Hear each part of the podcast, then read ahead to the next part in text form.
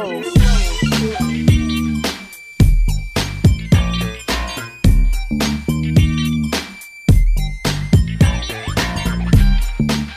up, everybody? Welcome to another episode of the Two Smart Dummies podcast. As always, I'm your host, Marcus. And I'm your host, B Reed. Baby, what's up, man? Nothing much, man. Getting geared up for training. We're, camps. we're, we're almost there, folks. The Raiders reported to camp today. I know you, you guys care about that. Derek Carr put on a big old Instagram, Facebook post saying that the Raiders are here to stay or whatever he said. I don't know. I didn't read it. But he posted something, so Over or under four games that you hate Derek Carr. Four games. How long is it going to take for you to hate Derek Carr this year? Shit, I might not make it out of Hard Knocks before I start hating the motherfucker. Who knows? But uh, nah, I, I, I'm I'm in on Carr. I'm in on Carr. I'm in on Gruden. I, I think the We'll Raiders see. win six games this year, six six to seven games. and, and, and you're going to be happy with it. You know what? I mean, it's The fuck it's. here, know? First of all, the Raiders have a brutal schedule. They have the hardest schedule in the NFL. They play in a tough division. As long as they are better than last year, I'm good because we got two first round draft picks next year, and we just, they're just building, man. They're building. They're building a bully. That's setting it. That's setting expectations Well, really low.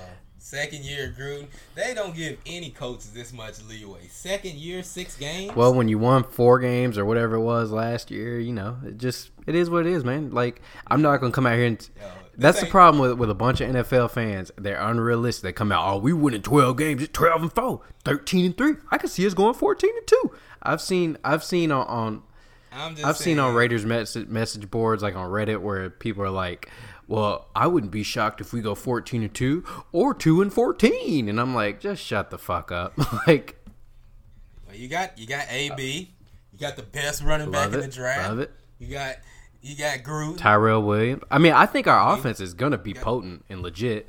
Um, for me, it's just a matter of the offensive line. If they if they can protect Derek Carr, Derek Carr is going to be back to that 2016 Derek Carr. He's got better weapons than he's ever had, all at one time. Um, you know, there's there's really no excuses for that offense. The defense, question marks outside of Gary and Conley and Lamarcus Joyner. Um, you know, at, at the end of the day, while they did address stuff in the in the um, in, with the defensive line, you're still relying on a bunch of rookies and, and second year players to get to the quarterback. And uh, while I think the linebacking core will be improved, still a question mark. And who knows what's going to happen in defense. So deep, all my questions are on defense. But the Raiders' offense should be potent as hell.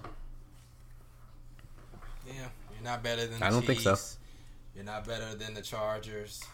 The Who else in your Broncos. I think they're better than the Broncos. Now, now the Broncos. I'm actually out on all Yeah. things Broncos. Um, I am too. I think I think the Raiders could be the second best team in that division. The Chargers are just they're the Chargers. Uh, well, the Chargers. You know the Chargers. Chargers are gonna win ten to twelve games. That's what they do, baby. yeah, ten to twelve. but I mean, what was it? 2016. You had the Raiders won 12 games. The Chiefs won 12 games. I think the Chargers won 10 games that year. Like that. I mean, so it, it happens. Um, I'm out on the Broncos. I think the Raiders are the second or third best team in that division. Wouldn't shock me if, like I said, I, I, I'm looking at probably six and 10, seven and nine, but it wouldn't shock me if they went 10 and six or nine and seven. That's that's the window I see the Raiders at. I don't see them being a four win team. I don't see them being a 12 win team, but somewhere in the middle. You think about your boy Melvin Gordon holding out or threatening? Now there is another problem for the Chargers because, um, you know, say what you want about Melvin Gordon, that dude is a baller, and I while I think that running backs are replaceable, I do think that elite running backs, like he said, are not replaceable. Like you can't just replace Ezekiel Elliott. You can't just replace Melvin Gordon because while you know people can talk about Austin Ekeler all they want to, you can't replace Todd Gurley. Um, you can talk about Austin Ekeler all you want to, but at the end of the day, when that dude has to carry a full lo- workload, he's terrible. So you know, Justin Jackson. Yeah, good, but is he better than Melvin Gordon? no, but I mean Melvin Gordon gonna get hurt five to six games out of the year. That's the problem. The problem comes in he's gonna want guaranteed money.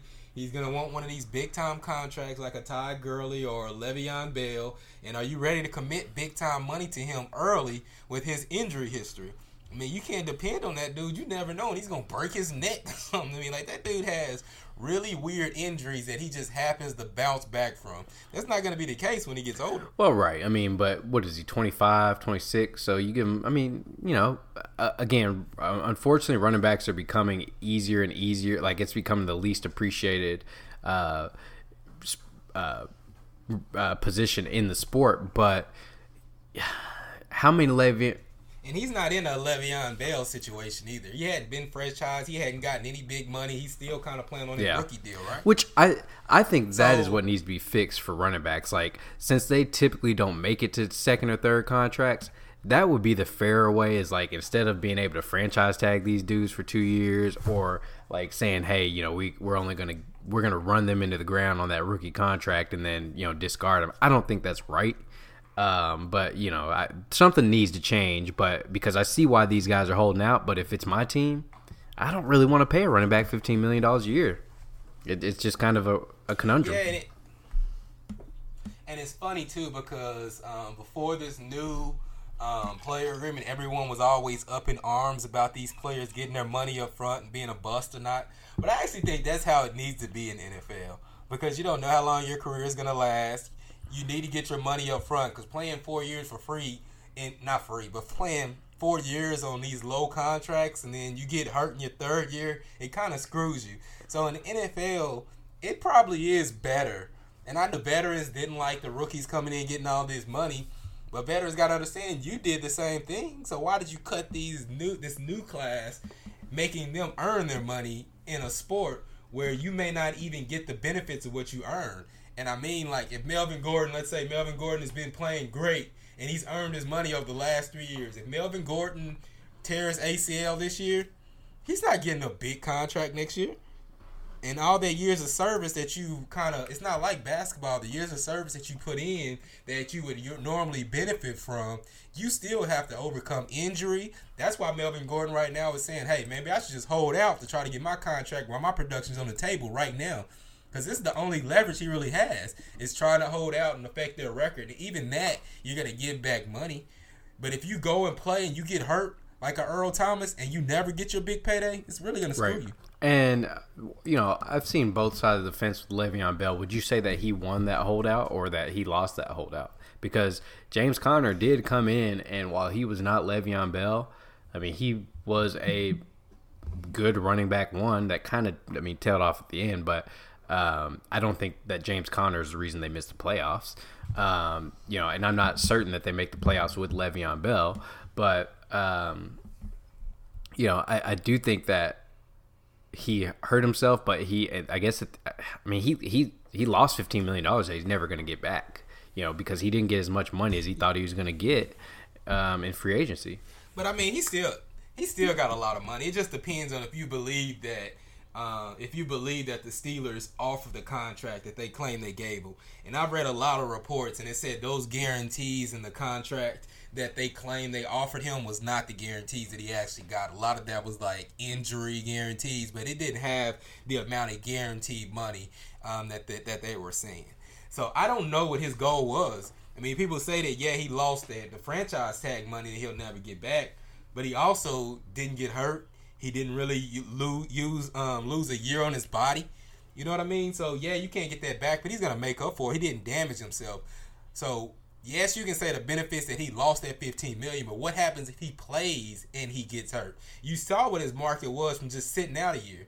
Now, what would his market be if that if he would have injured his leg? If he would have tore his ACL, then you start looking, oh well, he set out. He was a problem in the locker room. Oh, he's got suspended before yeah, he might be on one year five million dollar contract, one year three million dollar contract for the rest of his career. So it depends on how you look at it. You can look at it and say, yeah, he lost it. But he didn't get hurt either because we don't know what would have happened if he would have got hurt. We know how these NFL owners are, especially when you have any type of past and your market value goes down. I mean, he could have lost way more money. So I, I, still support him sitting out and not playing under that franchise tag another year. Yeah, but I, I do think that something needs to be done. Um, particularly for I mean, like I said, the running backs is the one position where you they just they typically don't see that second contract. I mean, you know, it just I feel for the guys because you look at a guy like what Demarco Murray is the perfect example. The Cowboys ran him into the ground, and then you know he I think he had one good year in Philly. Or, or hmm. no, yeah, I couldn't remember because yeah, Don't don't don't. I forgot because they, they brought him Ryan Mathews in all in at one time, and both of those dudes were RB ones, got ran into the ground, and and never really got a second contract out of the deal. So you know it, it's Oh, they were they were both equally terrible, I equally terrible, and they both got hurt on minimum amount of carries. well Ryan that was Ryan Mathews mo. He was always hurt. That, I mean shit, he got hurt tying his shoes half the time. Um, but what are you looking forward to for this offseason, man? I mean, we talked about it. Training camp kicks off this week. Uh, we got the Hall of Fame game next Thursday, I believe. Uh, you know, we're, so we're we're right there. Is there anything you know that we're really looking forward to? I mean, listen, I know everyone gets all excited, like, oh, the Hall of Fame game is here, but like for me, I'm like, First oh yeah, not out. even. It's like 15 minutes. And I'm like, all right, well, that was fun. See ya. Yeah, I, I, I'm really excited about you know my Eagles coming back, getting a healthy Carson Wentz. Um, you know, seeing with my boy Djax is back and give Carson Wentz an actual deep threat. So me being an Eagles fan, I'm super excited to see what we can do with a healthy Carson Wentz. JJ That's one of the Arcega Whiteside is about to excited run the world. Nah, if he ever gets on the field. Uh, I'm also excited to see what Baltimore looks like. I want to see what what happens to Lamar Jackson in year two because that dude has some weapons out there and he's an exciting player. Even if they could just put some run packages together, uh, that dude is destined to be an exciting player in my book. And I really want to see what Harbaugh can do do with his talents. Um, really interested to see if the Rams were a fluke. See Kyler Murray in, a, in an NFL uniform to see him with Kingsbury. That's only going to go two way two ways. This is going to be a great success or a complete train wreck. If and I'm here if you had to put money on it, which would which way would you lean? train yeah. wreck. Kingsbury is terrible, and it's nothing to do with Kyler Murray. I think Kyler Murray can be good even in spite of Kingsbury, but I don't think Kingsbury is a good coach. He was in college, that same system, didn't win more than six games in the Big 12 where they say people play no defense. I think he only had one winning season. I mean, his record in the Big 12, which people argue is one of the worst conferences, I don't agree, but even if it's not, I mean, he, he was a bottom dweller. Why would he be better in NFL? And he's coming into one of the better conferences. He got uh, Seattle in his conference. He has uh, who's the other one? Um, the Rams in his conference. Like I don't see how Kingsbury is gonna be successful running a whole team. Yeah, um, I think the Cardinals are easily the worst team in that division. Um, I I just I don't I don't like anything the Cardinals have done. I like Christian Kirk. I you know Kyler Murray could turn out to be good, but other than that, I'm, I'm out on the Cardinals. I think they're the worst team in that division. bro. That that offense could put up 28 points a game, and I still see the defense giving up like 40. like I don't see. Did they even do anything on defense? Did the defense get better? Patrick Peterson got suspended. I mean, I guess that's something. Yeah. they don't have him for like Yeah. four games. Didn't they weren't weren't they super high on Robert Nkemdiche like two years ago? wasn't wasn't he supposed to be the savior? And I, is he still in the league? I don't know. I don't pay attention to the Cardinals. I don't. I mean, I like what they did on offense, but I mean, you couldn't win in the Big 12 with a superior offense and a bad defense. I don't know how the hell that's gonna work. And especially you're going into a defensive division. It's not even like you're going into one of the easier defensive divisions. You still have the Seahawks, which even without the Legion of Boom, they still play really good defense. You still got the Rams that play really good defense, and you have a rookie quarterback. Even though I love Kyler Murray, with a bunch of rookie receivers and a second year Kirk and underachievers. Like, do we really know that this offense is Yeah. going to be good? That's where I'm at. Um, but a lot of Cardinals fans out here will disagree with us. Um, but they are those fans I'm talking about that expect their team, a team like the Cardinals, to for whatever reason win ten or eleven games this year. I just don't see it.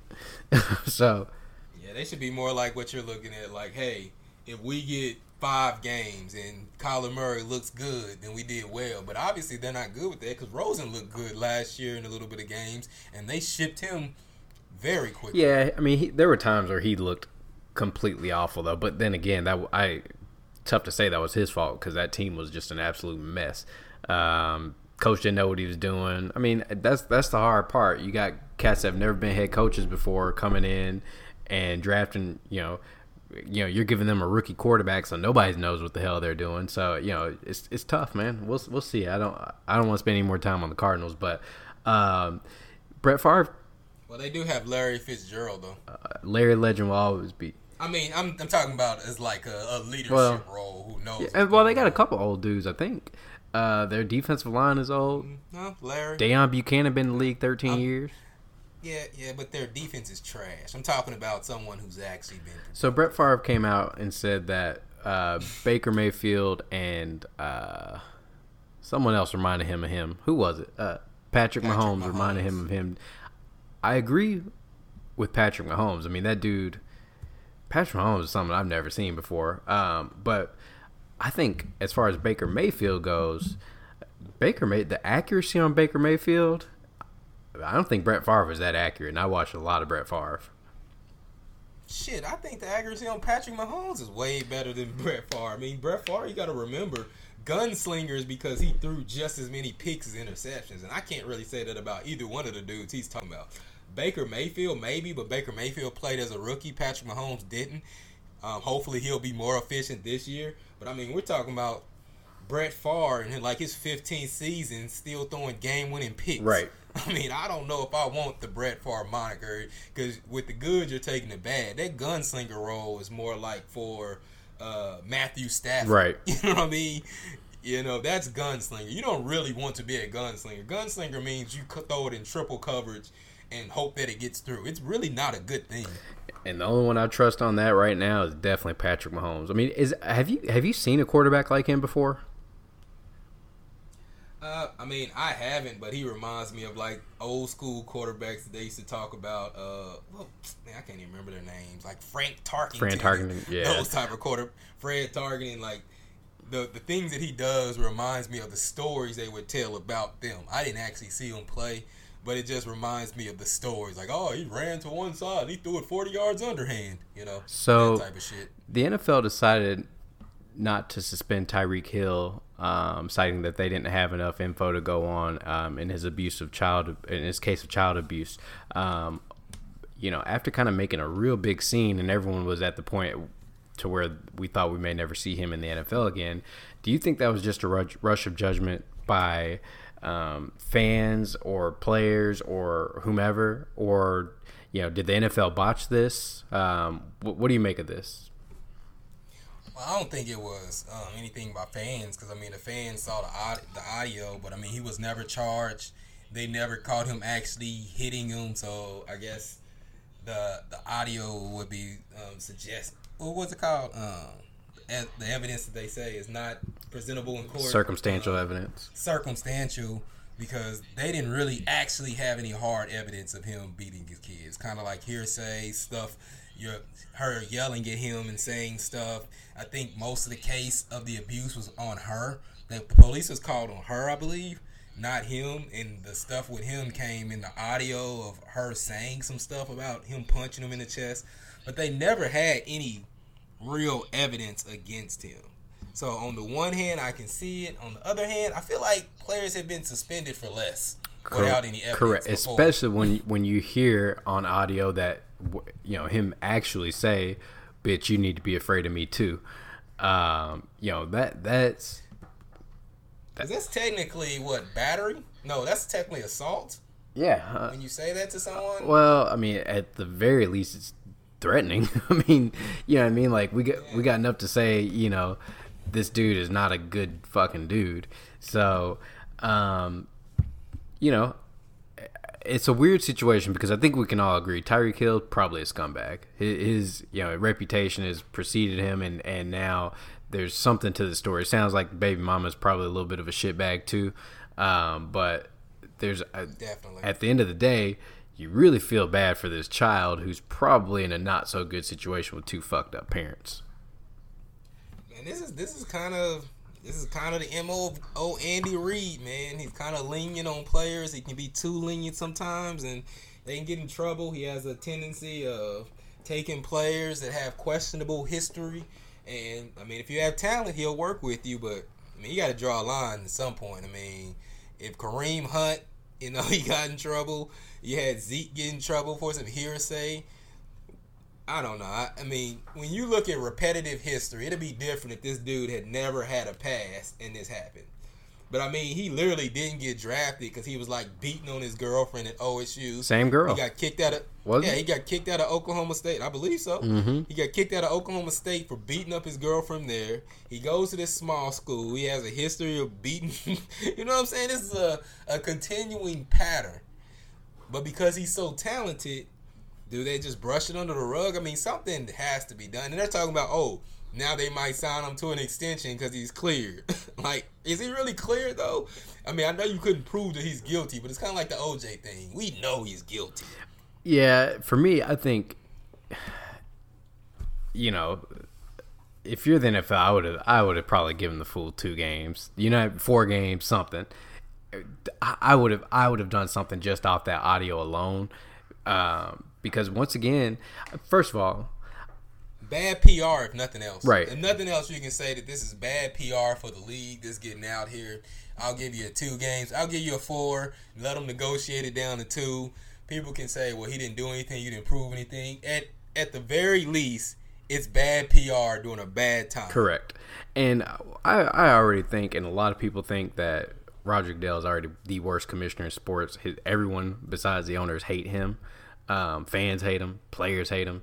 Uh, you know, just I actually think that's what makes him the best commissioner in sports. Mm, hot take. Uh, you want to you want to go into uh, into why? Because I think he's terrible. I think he's the best because when you're as commissioner, your job is not to please the fans. Your job is to please the owners. You work for the owners. You are the voice of the owners. So as long as you're keeping pressure off the owners, they come to you they come to you with something they want you to do, want you to say, something they want you to implement. And no matter how unpopular it is, Roger Goodell implements it. He handles the pressure. He takes all the blame. You very seldom see owners taking the blame for things that's implemented in the NFL. It's all Roger Goodell is the lightning rod. So I believe that he's doing his job spectacularly because you never look at the owners and he only does what the owners want them to do. That's why when Bob Kraft gets mad, he folds because he knows if Goodell is against him, then he has the support of the majority of the owners, and there's nothing Goodell could do. So that I mean, nothing um, Kraft can do. So that's why he backs off. The only one that's arrogant enough to try him is Jerry Jones, but that's probably because he knows the other owners hate him, so he's willing to go at all the other owners. But if you want to keep a good relationship with the owners, you never go at Goodell because you know he has the backing. He's never doing something that he doesn't have the backing of the majority of the owners. So I think he's great at his job, and that's why they keep him around. That's why he keep giving him, giving him raises. He's not like Paul Tagliabue. He can handle himself. He's kind of like presidential. No matter what happens, no matter how bad's the press, he always look calm, cool, and collected, even though he's taking the blunt of the punishment. He's like, hey, yeah, it's my fault. Blame me. Y'all paying me $50 million. Who cares?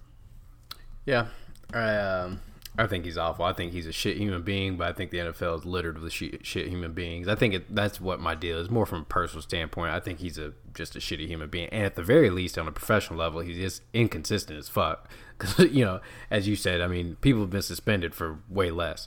So um, either way, man, this but is. He's, but he's implementing the will of the owner. So if you're working at a job and your boss tell you to do something, and everyone else thinks you're shit at your job, but your boss is commending you and telling you you're doing a great job, are you gonna do something different?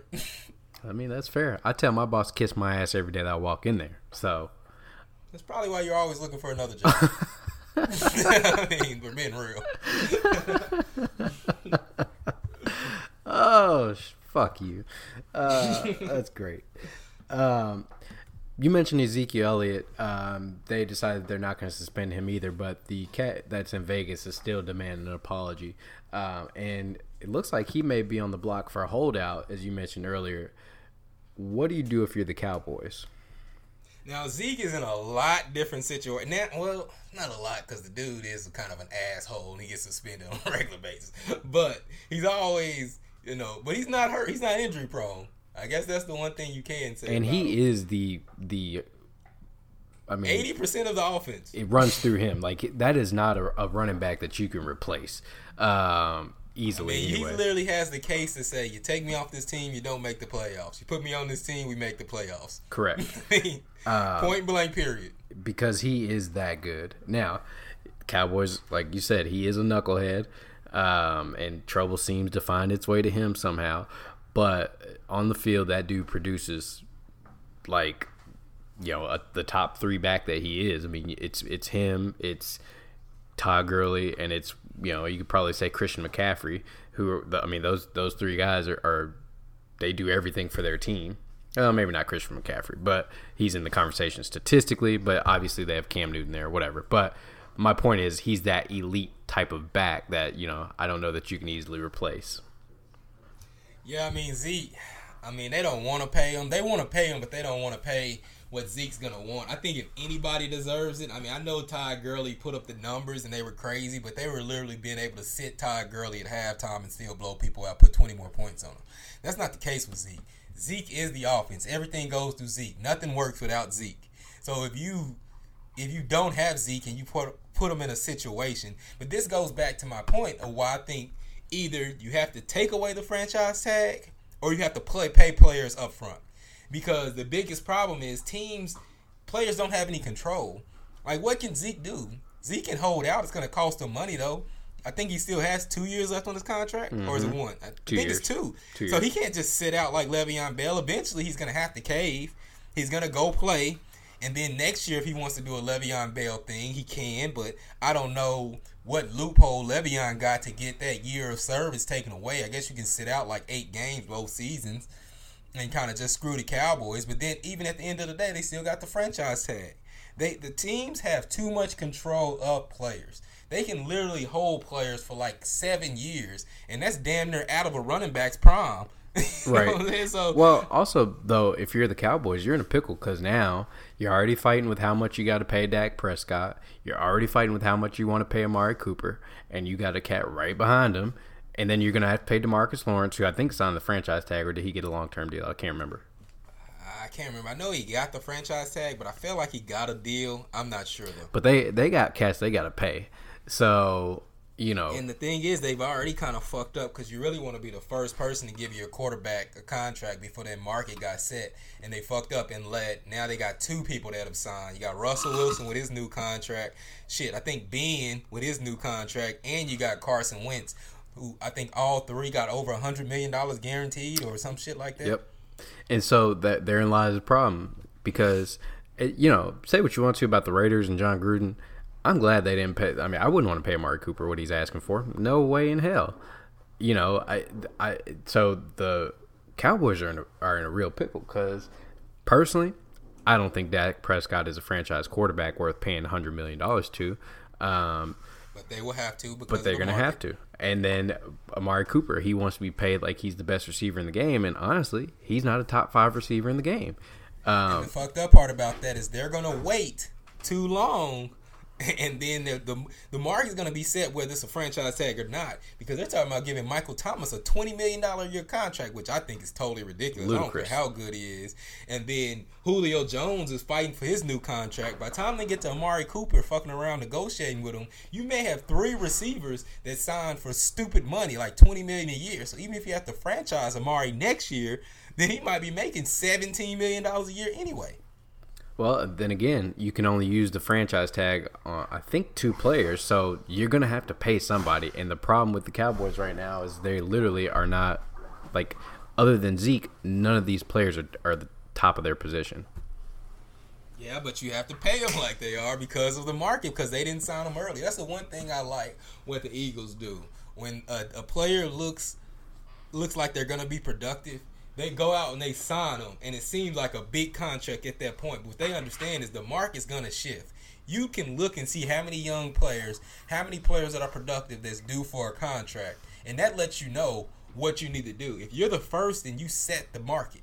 And once you set the market, like Carson Wentz contract right now, it looks good, but it's gonna be shit after these other quarter. And I ain't gonna say like it's gonna be totally bad, but it's it's not gonna be as big because people are gonna play off his contract to get more money. Well, I mean, like when Same thing when with Carr signed, Carr looked like his contract was crazy. Now Carr is It's like a bargain. fifteenth Yeah, twenty five million dollar contract. It looks like a bargain. That's exactly I what that's I was- what Alex Smith gets. Yep, that's exactly what I was gonna say. You know, Derek Carr's contract at the time looked like a, like insane. I mean, although they were the Raiders were actually smart because they gave it to him off the one good year. Now, you know, they you know he, basically they can cut him after this season with no dead money or minimal dead money.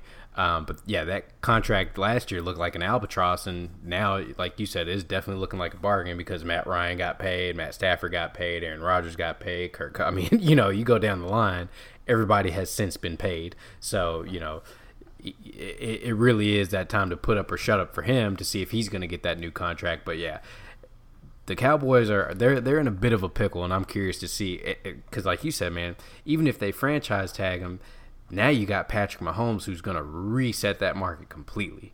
So Yeah, stupid money. you know, there, there's just going to be guys that yeah, that are going to be due that um, you know the Cowboys are in a tough spot, and I don't think they believe Dak think- Prescott is a is a franchise quarterback who's going to win you a Super Bowl. He might, but I doubt it. But if if nobody else signs right now, or if one more person signs, I think the mark is going to be set at thirty million at the franchise tag for next season.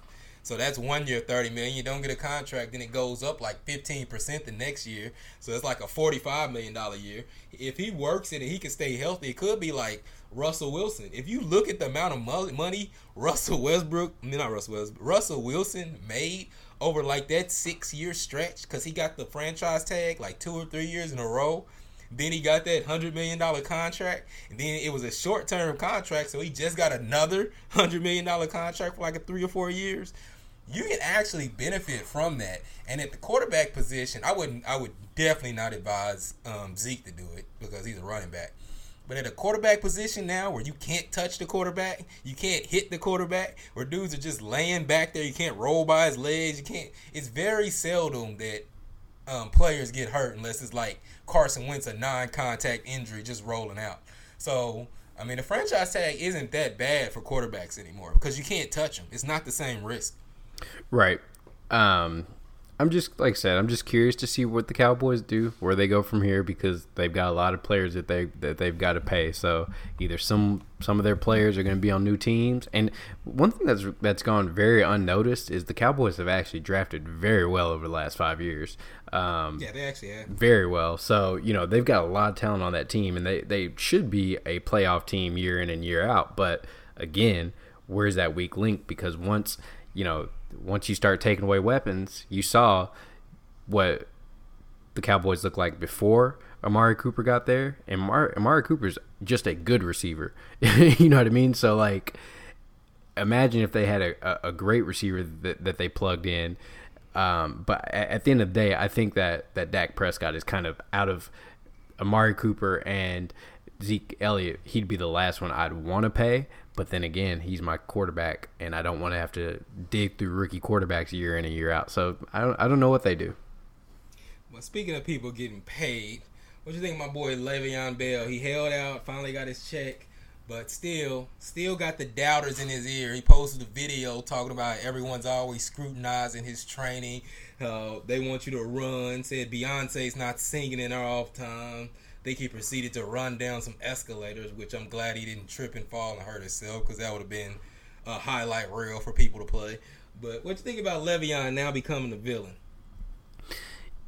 You know, I think that he is out to prove that he is, in fact, you know, one of the top running backs in the game. It seems like he's motivated. Um, if I'm a Jets fan, I could do without the drama, but um, you know, I get it. I, I, like I said, I'm all about more empowerment for the players. I hope that he goes out and whoops everybody's ass this year. I, I'm rooting for Le'Veon Bell. Um, do I? Where, where do you think he ranks at as far as top running backs? Do you think he just slides back into that that RB one, two, three conversation? Yeah, I mean, I think I think Le'Veon, what Le'Veon does uh, was very underrated, and I think what he's going to do for this Jets team with a young quarterback is going to be a lot of what he did for Ben, and that's bail him out. When you got a running back where you can throw underneath, that's why Darren Sproles keeps getting the job. The boy, thirty six years old, man. Damn, he's still coming out to the role. Yeah, yeah, still productive. I mean, you got a running back that can go one on one with linebackers and always pick the right option route, and then when he gets it in his bo- in his hands, he's a highlight reel. I mean, you just can't account for that. Le'Veon Bell was a workhorse. I think the year off didn't do anything but make him better. I think this Jets team is going to be really dangerous with a real running game because they were dangerous last year with them bums that they had back there. That offensive line is actually really good at blocking. You put Le'Veon Bell behind there. If Darnold could just not fuck it up, they got a defense. Le'Veon should be able to control the clock, keep that defense off the field, which is underrated. He should help the quarterback, and then if he can get the running game going, you got Robbie Anderson that can take the top off the field. So I think this Jets team is primed to be really good. I like Le'Veon. I think he's going to have a big year and prove people wrong. I think people forgot. I mean, you sit out a year, people forget about you, and they start doubting you and start forgetting what you can actually do. Kind of like Kawhi Leonard. A lot of people doubted Kawhi Leonard. Then he comes back, and you actually like, oh yeah, that's why people wanted him. Yeah, that's you're gonna see why why Le'Veon was such a big deal. And that dude right there, I mean, you got to remember, the dude was like getting suspended and coming back after six games and still dominating, going for a thousand yards. So missing you missing time has never been a thing for him. The Jets strike me as the prime candidate for the ten and sixteen that's going to be uh, four and twelve the next year. Uh, you know, new coach. I mean, actually, now I think about it, it's always the Jets. Eric Mangini came in team. ten and six. Next year, they were awful. They fired Mangini a year later. Todd Bowles comes in, 10 and 6. Next thing you know, they're awful. They fire him two years later. So I, I think they're the prime 10 and 16. Well, I, don't, I, don't, really like their management situation. Didn't they fire the GM and now the coach is the GM? And they, I don't love that situation. And, and the, the, you know, uh, what's his name? What is his damn name? What is the coach's he, name? Wasn't he the dude that was at the Dolphins? I can't remember. yeah, name. Adam Gase. So he Adam comes from the Dolphins that keep in mind got fired from the Dolphins because they were awful. Um, you know, out, and hasn't really been relevant since what? When Ever. He, when he was, I think in, he was a coordinator for uh, Bears, wasn't he? He was, but before with John Fox. But okay, Jay Cutler wasn't great, but then he got all the credit for Peyton Manning in Denver, whatever. But so he may have a great offensive mind, but he has shown no ability to be a good head coach other than just people a, just keep putting more and more faith and responsibility into him. yeah how that works. It's crazy. It's crazy. and meanwhile, you got coaches that uh, are getting fired and they don't get a second uh, chance, let alone more power. You think you think Todd Bowles is going to get another offensive uh, or another uh, head coaching position and the GM position? You think that uh, homeboy that was in um, Arizona last year is getting another head coaching position? No, they're not. Yeah, you they're, think Hue Jackson's gonna get another position? Well, he just got screwed. Well, well, well. Hue Jackson is the one outlier. they gave that motherfucker a lot of rope. uh, I, matter of fact, we hope he never gets another job. So, uh, or at least a head coaching job. But you know what I mean. But there, there seriously though, there are a lot of play or coaches who don't get that retread. That, you know.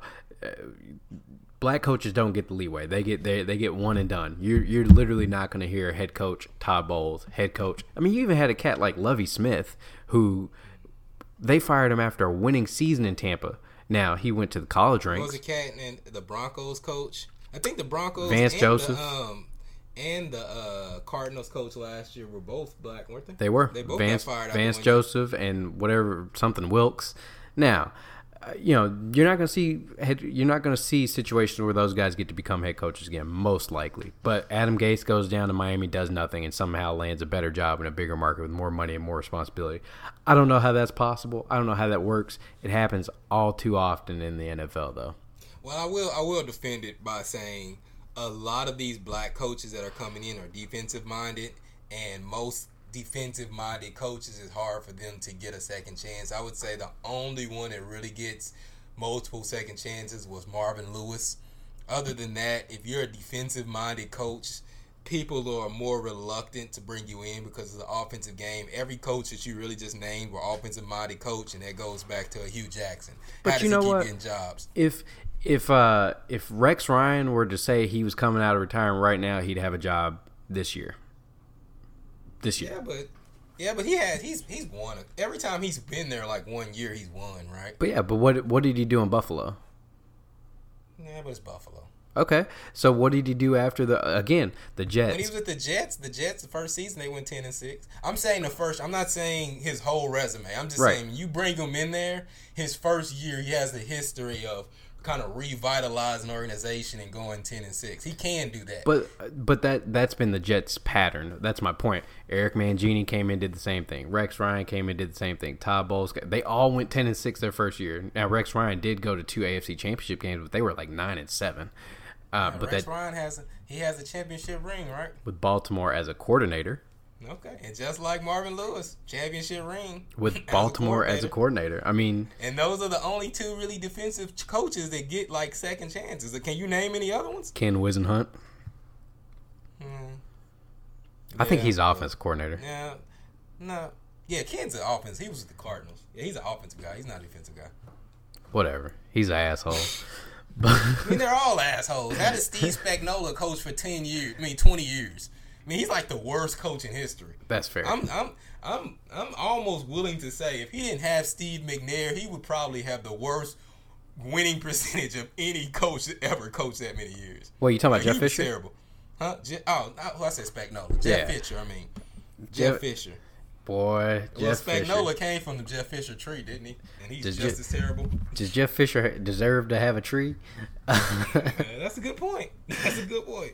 Cause, but you know what's funny? Again, so I will say Jeff Fisher once he got fired from Tennessee, I mean he did deserve another job because he had a, he had multiple 13-3 seasons. He did. I mean I I don't think he was fully exposed until he got to the Rams of, of how bad of a coach he is. Yeah, Jeff. Like I said, if it wasn't for Steve McNair, Jeff Fisher may have the worst winning percentage ever in the league. Steve But- McNair saved that dude. I mean I agree with you, but I'm saying he did go 13 through with Chris Johnson and uh I can't remember who they Kerry Collins I think was the quarterback. Something or or was it uh what was his name? He- Alex Van Pelt. Even, he couldn't even make us. He couldn't even make Nick Foles look good. Nick Foles almost retired after fucking with Jeff Fisher. I mean, like I'm that's true. tired of this shit. So, yeah, we'll see, man. Um, we'll we'll see uh, if Adam Gates. I'm sure he'll get fired from this job because the Jets, uh, you know, they'll go. Like I said, they're the prime candidates to go 10 and six this year, and then they will be six and 10 next year, four and 12 the year after, and he'll be out the door. So, uh, What do you think about the Giants quarterback situation? Do you think Daniel Daniel Jones can take out Eli Manning? Yes, uh, and he should. Um, you you wait you spent the number six pick on him. Uh, that that's all. And you, what has Eli shown you over the past? I don't know, six years, seven years. That that shows that he should still be the quarterback of your team. Um, But Eli, he bought you two Super Bowls against the Pats. well, even the Broncos told Peyton Manning it was time to roll, bro. We appreciate it, but you can't throw a ten yard out anymore. Sorry. Yeah, but yeah, but uh, the Colts would have kept him if it wasn't for that neck injury and getting Andrew Luck. Other than that, like Peyton Manning might still be quarterbacking for the Colts. I mean, you just can't disregard a quarterback that brought you two championships. You never know when dumb Eli Manning might turn it back on. He may just go dumb this season. That's the problem with Eli. You a, never thir- know. a 37 year old quarterback i don't think i don't think You, so you, you never know. He it could have been OBJ fucking up his mojo. with and, and and you look at that giants team now they don't have a ton of talent. Like i mean they, they've got a bunch of Barkley. well that dude's a stud. But outside of that like i mean sterling shepard's a good number two maybe number three. Evan Engram can't block for shit so we know when he's on the field exactly what he's going to do. And he's he's a good tight end wide receiver but then you bring in golden tate who's a possession i mean where is your speed? Are you Anto- count count on antonio callaway? Like you know, where's your that that offense is going nowhere. You got a bunch of dudes Browns, who so- all are basically the same receiver, just possession receivers running up and down the field. Bunch of Anquan Boldens. That ain't gonna help you. so, you know, he doesn't he doesn't have the weapons. You know, OBJ was your best weapon. You alienated him, and and uh, the Giants are a mess. The Giants are a fucking mess. Yeah, the Giants have been a fucking dumpster fire for a long time, and I just don't understand what their management is doing. I mean, OBJ pretty much destroyed them this week, saying that they were only getting primetime games because of him. Of course, they do now have Saquon Barkley, so they'll still continue to get primetime games, and they're in the New York area. But I don't understand how you choose Eli Manning over having a core of Saquon Barkley and OBJ. I mean, that's what most franchises dream of having a go to running back as dominant as Saquon Barkley and a receiver like OBJ. I mean, you have to just deal with some of his antics. And I mean, he has a valid point in a lot of shit he's saying. I mean, if you're the best wide receiver in the league, then give me the fucking ball. you know what I'm saying? If I'm in double coverage, then throw it to other people to loosen up the coverage on me. You have Barkley, you have OBJ. Like you need a real quarterback. That that would have been the time last year to get rid of Eli Manning, bring in a Sam Darnold. Could you imagine last year? I don't I don't know if they could have. You know what I'm saying? It's just I don't understand anything that the Giants are doing. I don't understand their plan. I understand Eli won two Super Bowls. I understand what he brought to the city. But at some point, you got to move on. Now, you just lost one of the best wide receivers in the league because of what? Now, I will say, um, to the point, is, is, that what all teams dream of? Because can you name me a wide receiver uh, and and and uh, running back combo that's won a Super Bowl, like a, a, a, elite duo? I mean, the Steelers are the literally the best of the best and couldn't get that done. And they ha- and Ben Roethlisberger is a better quarterback than Eli, although some years it's iffy. But you know what I mean? Like, I, I understand the point. I think the Giants are idiots. If you're them, last year, as good as Barkley is, I definitely agree with you. They should have taken Sam Darnold um, the, the, and, and just kind of moved on never... from Eli. I mean, you you benched Eli. You broke his streak of of the most starts in history, whatever the streak was. You you you basically were cutting the cord and saying, "Hey, man, it's over," and yet you bring him back for another year. Don't draft a replacement, and he has another bad year. I mean, when's it gonna end? Yeah, I mean, even putting a guy like Daniel Jones bringing him in. I don't know if Daniel Jones is going to be good or not. Apparently, they think that he is, but I don't know what he's going to benefit sitting behind Eli Manning. If you're saying that maybe the receiving core isn't good enough and you're saving him, I mean, I just I just don't know what the benefit is anymore in the NFL of sitting a guy, especially if you're gonna be bad. We all kind of know that the Giants are gonna be bad. What is the benefit of sitting Daniel Jones behind Eli Manning? I mean, he's not going to get better on the bench. He's not going to go through the growing pains. You have Saquon Barkley. I might as, might as well throw him out there with Barkley. Barkley's a safety net. I look for Barkley to damn near get a thousand and a thousand next season because they ain't going to have shit else. I mean, yeah, and that that's kind of my point. You know, so you might as well just get him out there and, and I don't know. The Giants are the Giants. Um, you know, I, I kind of get not paying Landon Collins, even though you know they probably should have, um, because why not? If you're not going to pay Odell, I I just don't see them being a, a, successful franchise anytime soon. So, but I'm also not rooting for them to be a successful franchise. Of so course, you're not. There's also that. um, all right, man. So by the end of this week, every every team will have kicked off training camp. Um, veterans will have reported. Um, as we said, next Thursday, you got your first Hall of Fame game. Uh, oh, before we get out of here, I did want to kind of switch gears. Um, let's talk a little bit about Russell Westbrook, man. Uh, getting traded to the Thunder, or excuse me, from the Thunder to the Houston Rockets. I believe I called that on the last pod, um, and you didn't believe in me and Woj. Uh, and now you have to say that you were wrong. No, actually, I was just as right because I said the only place he's gonna go is if he's doing he if they're doing him a favor. So the reason why I didn't believe it was gonna be the Rockets because there was no report saying that he Rockets was his main destination. And I also didn't believe that Oklahoma City would take three years, 124 million dollars of Chris Paul at 35. Yeah, that's tough. That's a lot to swallow. Yeah, I don't care how good Westbrook was for him. We're gonna have to work something out You know, like when Westbrook says, I want to go to Houston, and I look at that offer and I say, no. I mean, we're going to have to get to your second destination because I'm not screwing my franchise by putting Chris Paul on my team. You know what I mean? Like, and, I don't understand the move. And the tough part is you're really negotiating a, a position that half the NBA doesn't need. You know what I mean? Like we're we're in a point guard boom. So the same teams that were in the market for D'Angelo Russell, Russell Westbrook, and you know if there's a market for Chris Paul is the same guys. I mean, it's Minnesota, it's Miami, and Phoenix. But you, but you, also get put in a situation where shit, you're trading for a Chris Paul. The one thing about Westbrook, at least Westbrook is like six four, six five. So Correct. you could play him with Schroeder, you could play him with Shai.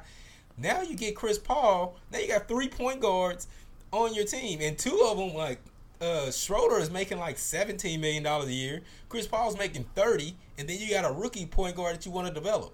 Now you didn't got Chris Paul contract where you're trying to, you know, play it close to the vest and say, "Oh, we're okay with keeping Chris Paul." No, now you got Chris Paul to realize it's not Westbrook. Those same teams that you thought you could move him to are now saying, "Oh, you got to give us." Like I saw a report where Miami said they're only taking Chris Paul if either Chris Paul declines his final year, which is worth forty five million dollars, Which he's not. Or, or they give them two first, give their two first round picks back.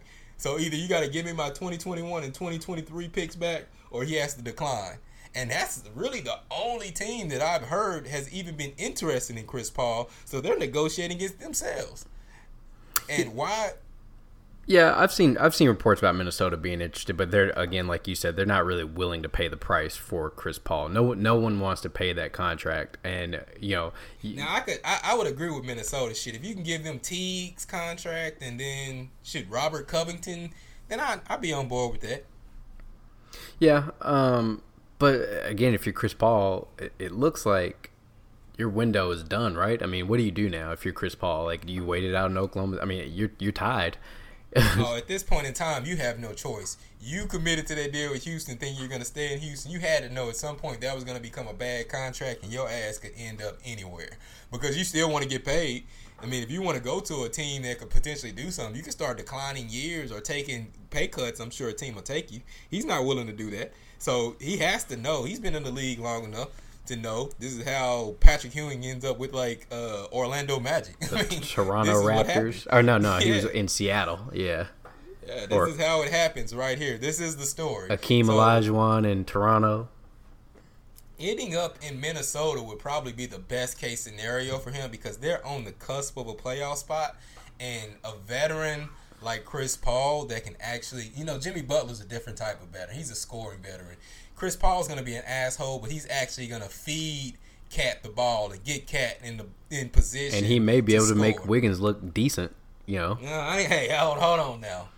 I'm not going that far. we didn't say You're he take, point guard now. He just now he's point guard at this stage in his career. So if, yeah, yeah. If, if I can if I can get Chris Paul and I can send you Jeff Teague and Wiggins, who says no?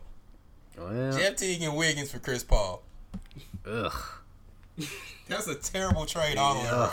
It actually benefits Minnesota. Even with those three bad years, you're probably never going to get a free agent to the caliber of Chris Paul, so it doesn't kill you. You put a good veteran point guard with KAT, and then you got a bunch of young players who's Chris Paul's actually done well with young players in the past because he can kind of talk to them however he wants and make them do whatever he wants. Um, Oklahoma City is terrible, but they've kind of fucked themselves where you're just trying to get off contracts. But point. you know what? But they've got a ton of assets. They, I mean, they they don't really build through free agency. They've got to build through the draft and trades anyway, and, and basically what draft picks become well, now. I'm only talking about the Chris Paul I mean, everything else they've done perfectly fine. Right. At this point in time, mission number one is to get the fuck off that Chris Paul contract. Three years, $124 million, and they don't have bird rights. They're signing him in the cap. Is going to fuck whatever they're trying to do. So they need to get rid of that Chris Paul contract by any means necessary. If I can call Minnesota and be like, hey, Minnesota, give me Wiggins, because I'd much rather have – because Teague is going to take off a big chunk of that because he's on an expiring contract of like 19, 20 million. That's just going to leave you with Wiggins 15 million. Okay. You can deal with Wiggins two years or three years of 50, 60 million. That's not going to kill you. Yeah. I mean, it, there, I think there's a trade there to be done that makes sense for both teams. It's just it's just legitimately going to be a, a matter of that $45 million that forty-five million dollars for one year when Chris Paul is thirty-seven years old, and he already can't stay healthy. So, man, it's Who tough. Signed that contract. It's tough. so you know, it's funny. And why would you take it, man? I just listen. I know what Russell Westbrook has been to Oklahoma. I understand that, but West Russell Westbrook has to understand. There's a fine line with me doing you a favor and us destroying this organization. Then they didn't destroy it, but they set themselves back with all the assets that they got. They literally set themselves back with getting Chris Paul. They would have literally been better off getting than nothing from Miami that they were getting. Because at least, like I said, you get a Dragic contract where you're getting off a 20 million, then maybe just throwing a James Johnson or a Meyers Leonard. They could have got a um, Meyers Leonard and Dragic contract and been off that whole salary next year. yeah, it sounds like a trash trade, but then you would have cleared the books of two. If we would have cleared the books of like what, hundred and seventy million dollars in Russell Westbrook's salary in one fell swoop.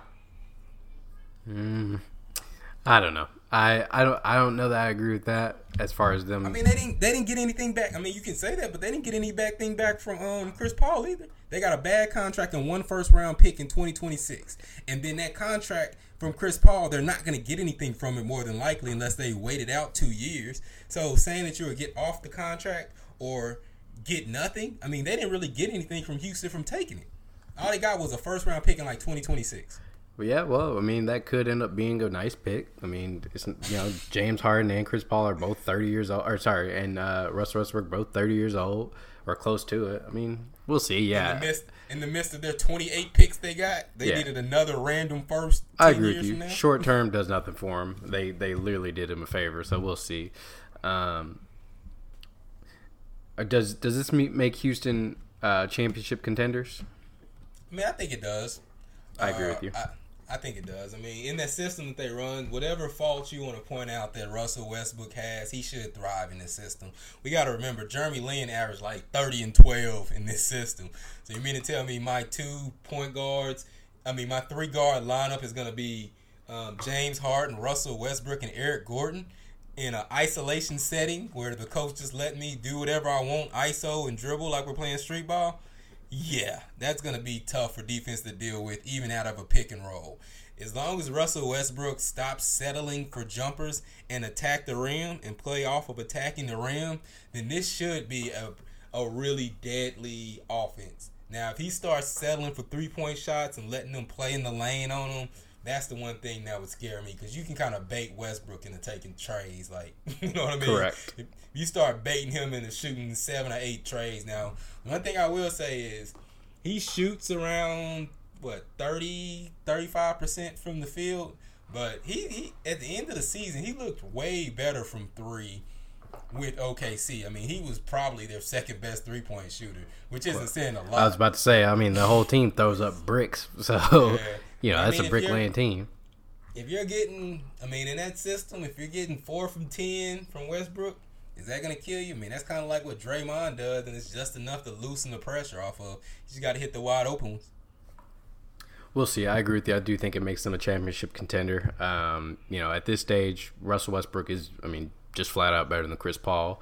It's just going to be a matter of I, I got to see how they play together. I mean, you think that players are smart. I mean, again, you're talking about two ball dominant guards.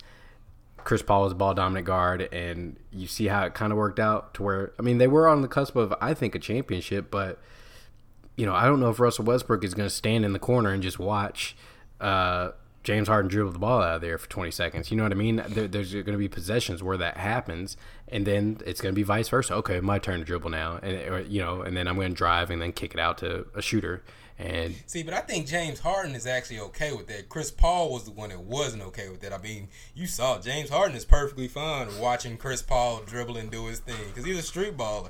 It was Chris Paul who had the problem with it. Yeah.